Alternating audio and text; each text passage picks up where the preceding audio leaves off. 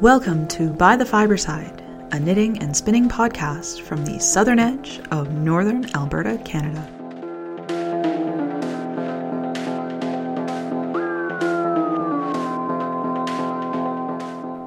Episode 12 Calm and Centered.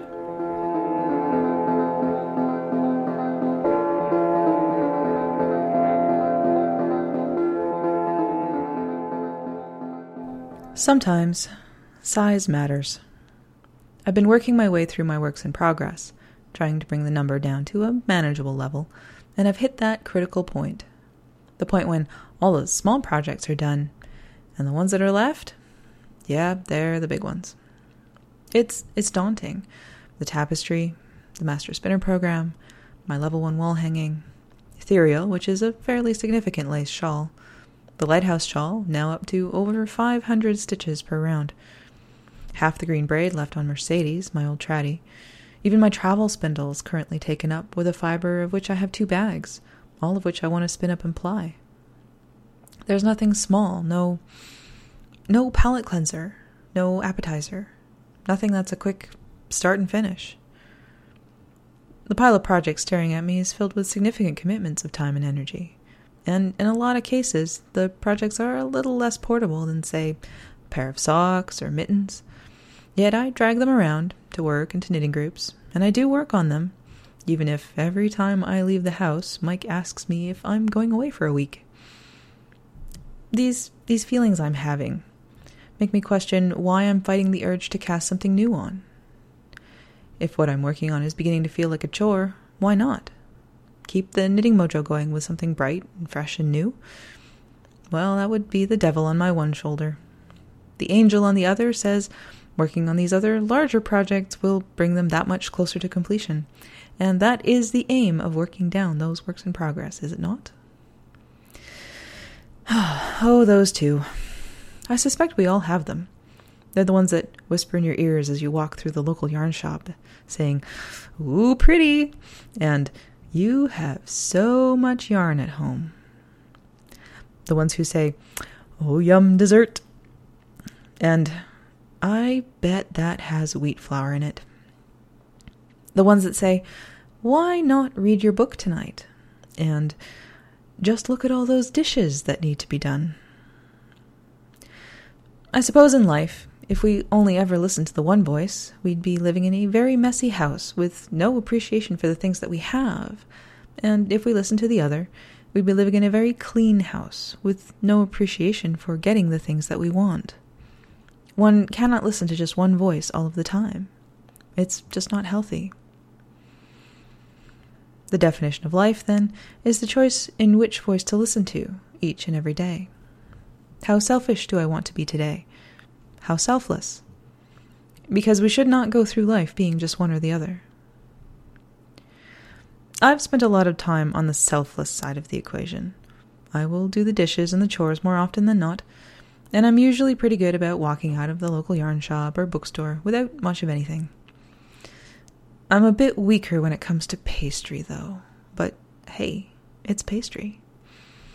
In point of fact, Fiber arts is probably one of the more selfish things that I do. Between the yarn, the classes, the nights out, and the time I spend at it, I invest a lot of me time and money into it. But it's a selfish choice that has a selfless consequence. Fiber arts are calming, centering for me. And a calm, centered me is a lot easier for other people to be around.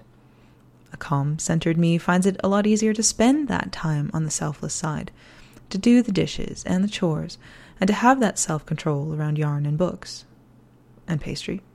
Most of the time.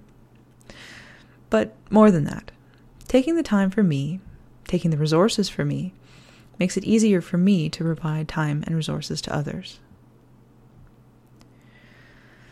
There's a mound of big projects staring at me. The tapestry will be gifted when it's finished. The lighthouse shawl will go back to the group to decide what to do with. The level one wall hanging can't go up until we buy a new house. Ethereal, the travel spindle, and Mercedes braid are projects that are either hardly started or barely halfway through. Master Spinner is, unfortunately, still hung up on my legs. Yes, each stitch, is one stitch closer to the end. But is it helping me find that calm centered place? Or do I need socks for that? Thanks for listening. This is By the Fiber Side.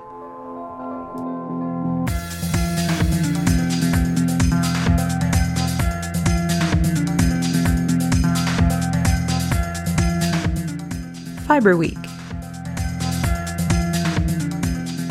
One week from now, I will be sitting in Olds getting ready for the first day of my level 3 master spinner class.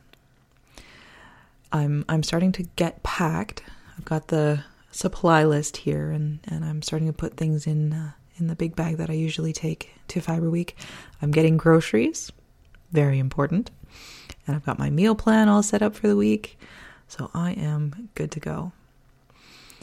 So that's very exciting. I am really looking forward to it. I'm going to be in Olds on the Friday, though.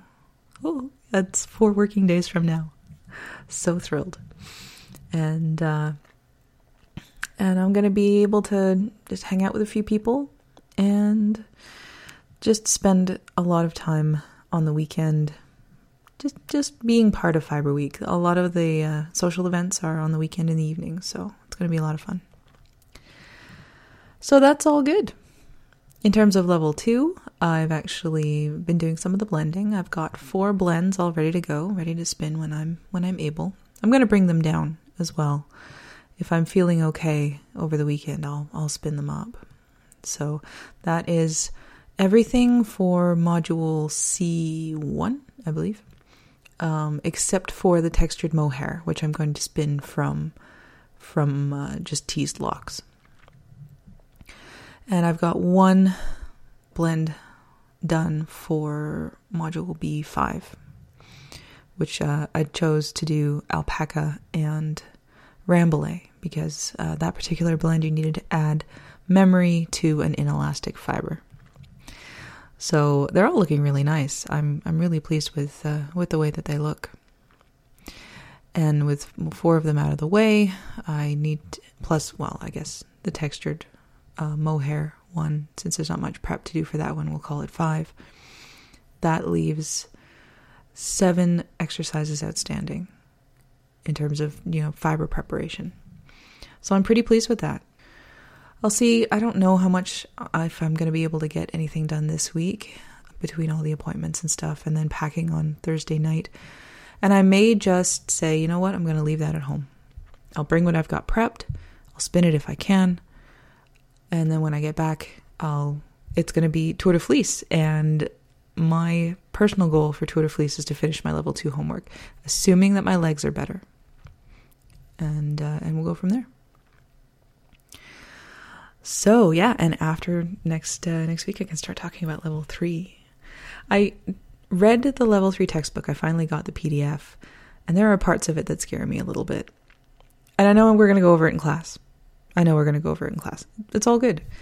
But one of the exercises is to recreate a commercial yarn from a sample and then to recreate a commercial yarn from just the information on a ball band or that you can find on Ravelry. And that's kind of scary. Just a little bit. So, you know what? It's going to be an awesome week. Uh, my brain's going to be completely full of information. I'm not entirely sure next episode because that will be the the weekend immediately following when I get back from Fiber Week. I'm not sure how how hung together it's going to be, how how logical it's going to be because my brain's going to be full and I'm going to be doing some talking about it. So so yeah. So that's sort of the Fiber Week level 2 level 3 update. And the second last bit of level one that I'm going to talk about is uh, you have to do a one page essay on the characteristics of wool.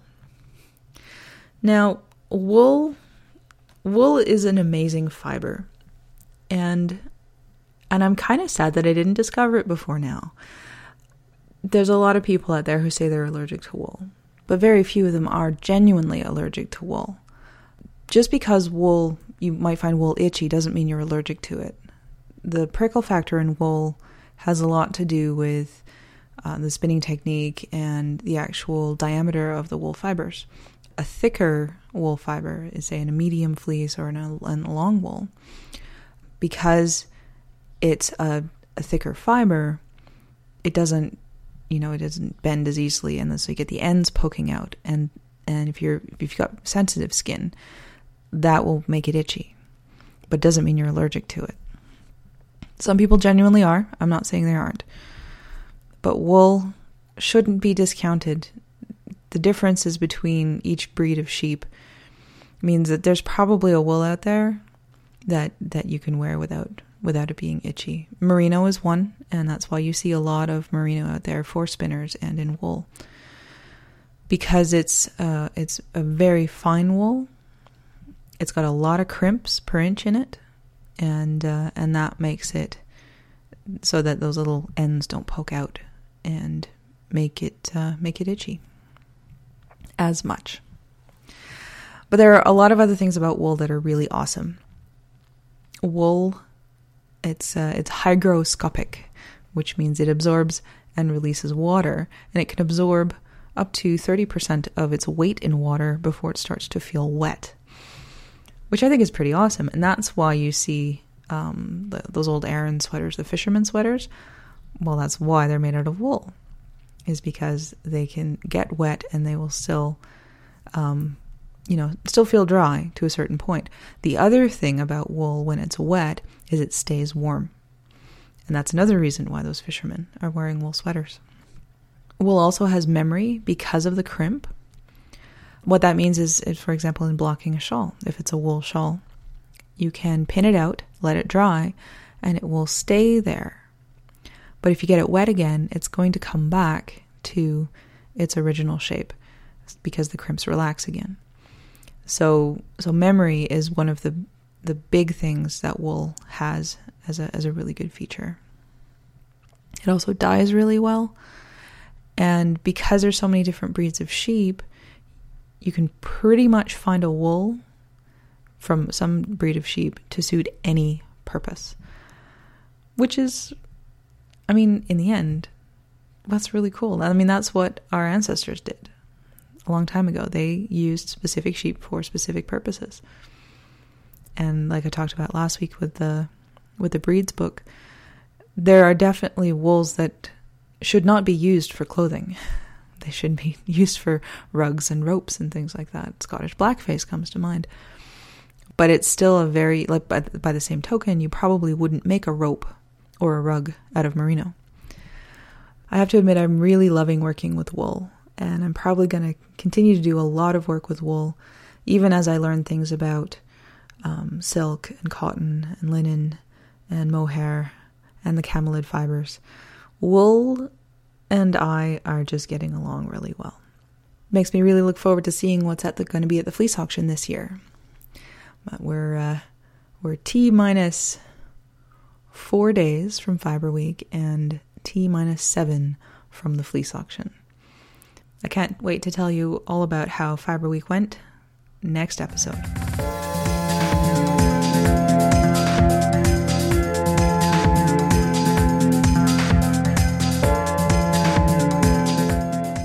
Fiber Notes. I have some big news. The sweater, it's finished. It's uh, it's sitting over in the living room right now, just getting a light block, and and it looks really good. You know, it really does. I'm I'm still a little sad that I can't finish it the way it it's intended to be finished because I do really like the look of that. But on the other hand, the the idea with the asymmetrical closure does look really good. I just need to find myself a, a really nice uh, pin to hold uh, hold the neck together, and I need to get a couple of large snaps because I need to hold the the underneath side. I need to hold that up. So I just need, like I said, I just need snaps and a pin. The ends are woven in. It's been through the wash. It's laying out drying right now. It's finished. Only took me four years. So, yes, not my last sweater, um, but I'm going to take a bit of a, a break and we'll just sort of wait and see where I have to do some measurements on myself. And I think there's a book out there right now called Knit to Fit that tells you how to alter um, patterns so that they genuinely fit you. Because the thing about this sweater is that the the lower part around the hips fits great, and the upper part doesn't so much. So so it makes me wonder where I'm at in the different pieces of my body in terms of sizing. So I need to figure that out. I'm gonna see if I can maybe get the the the, the book or a book about fit from the library and take a look. Or maybe I will pick one up at Fiber Week. We'll find out. Anyhow, sweater, check that box. Sweater is finished. I've also been working on the lighthouse shawl this uh, this past couple weeks. I got through to the wave portion, which is the last part before the border. And you know, for a simple pattern, I'm really having trouble actually, you know, counting to five. It it doesn't really matter. I haven't torn back because this this particular pattern, actually, all of the patterns in Lana's book are very forgiving. So it doesn't matter that I've you know I've done six wraps, you know, six multiple wrap stitches instead of five in you know one place, and added an extra regular knit stitch between the wrap stitches and another. It it doesn't matter. So I'm I'm not stressing about it. Still looks great, still to hold together. So I've got I've gotten about halfway through that section and then it's a knitted on border.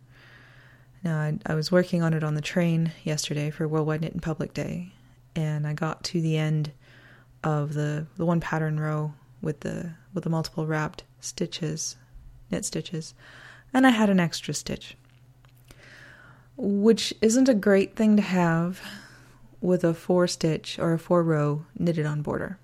So I have to count on this following row how many stitches I actually have. And if I have too many, then I'm going to just knit two together and keep going because like I said, it's a really forgiving pattern. But I didn't want to do that on the train because I it was going to be really hard to count to 576 stitches when you're trying to have a worldwide knit in public day social event. So I'm saving that for probably my break tomorrow at work. I've got another uh, two and a bit uh, repeats of this wave pattern to go, and then the knitted on border. I'll probably take this as my knitting project to Fiber Week, and hopefully, I mean, I don't expect to have a ton of time. I don't, but you know, I'll I'll bring a knitting project possibly two, to Fiber Week, and and you know try and find some time to knit on it.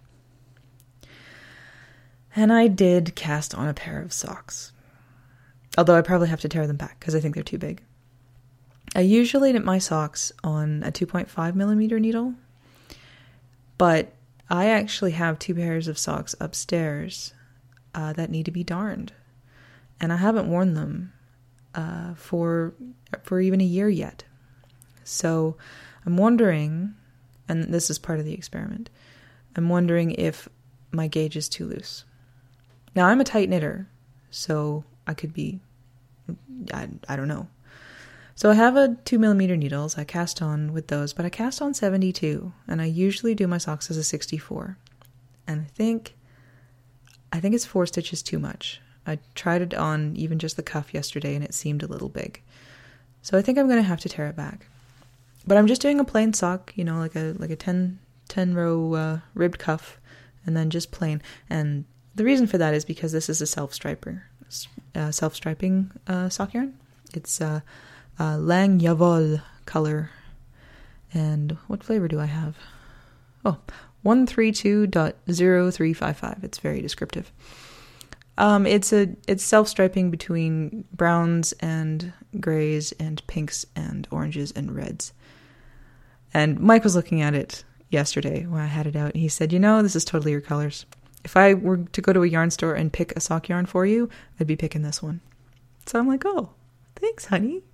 At least I know I'm, you know, knitting something that I will enjoy wearing. This particular type of uh, sock yarn is the Action uh, sock yarn. It comes with uh, a little bit of reinforcing thread, which is pretty cool. It's dyed to match the colors. But it's not like woolly nylon. So I'm thinking about how to use this. So when if anybody out there has used the the Lang reinforcing thread, can you let me know? Because what I'm thinking is instead of like with the woolly nylon cutting it off uh, at at the sides of the sole, you just go all the way around the foot. But am I right or not? I'm going to do some looking online and see if anybody has any idea or or you know what what people have said about using the reinforcing thread. So anyhow. So yeah, just a plain sock, just knitting around. But yeah, like I said, I think I do have to tear it back and go down to a 68 instead of uh, 72 because I think it is too big. And as you know, I could I could keep going and make them larger socks, but Mike won't wear them, and uh, he would be the one in this house at least who would wear bigger socks. So I'll eh, I'll see where I'm at. I'll I'll see what my gauge is. I'll do some math, and uh, and then if I have to tear it back, hey, I'm only two inches in, so it's all good. But no, I'm going to be working on the shawl during my breaks this week.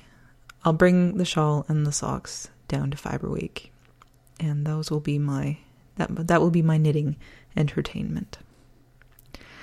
So that is the Fiber Notes update.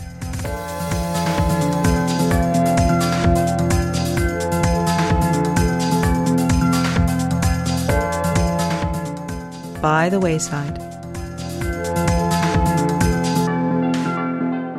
So I've actually made some pretty decent progress on the tapestry in the last couple weeks.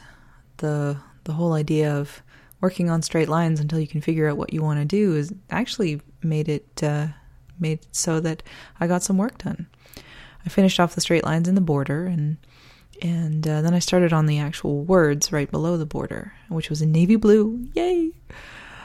And I got to a point and I'd finished off uh, a word and I still had a decent chunk of navy blue left, so I went looking for something else in the in the border that had navy blue and that happened to be the quirky little centauri type person at the in the top border.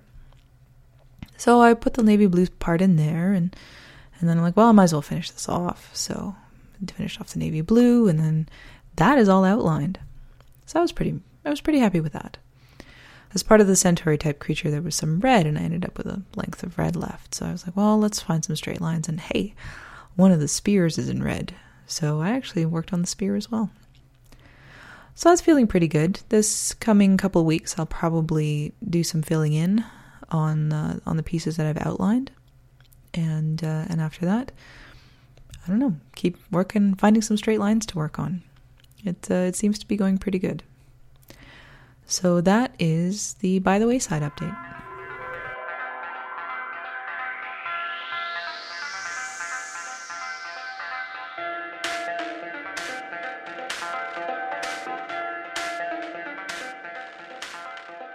Thank you for joining me for episode 12. By the Fiberside is a bi weekly podcast, and I look forward to bringing you episode 13 on June 30th, 2013. Show notes for this episode can be found at www.bythefiberside.com. Join the discussion in our group on Ravelry. If you need to get in touch with me directly, you can email me at ness, as in Loch Ness, at bythefiberside.com. Thanks again for listening. This is By the Fiberside.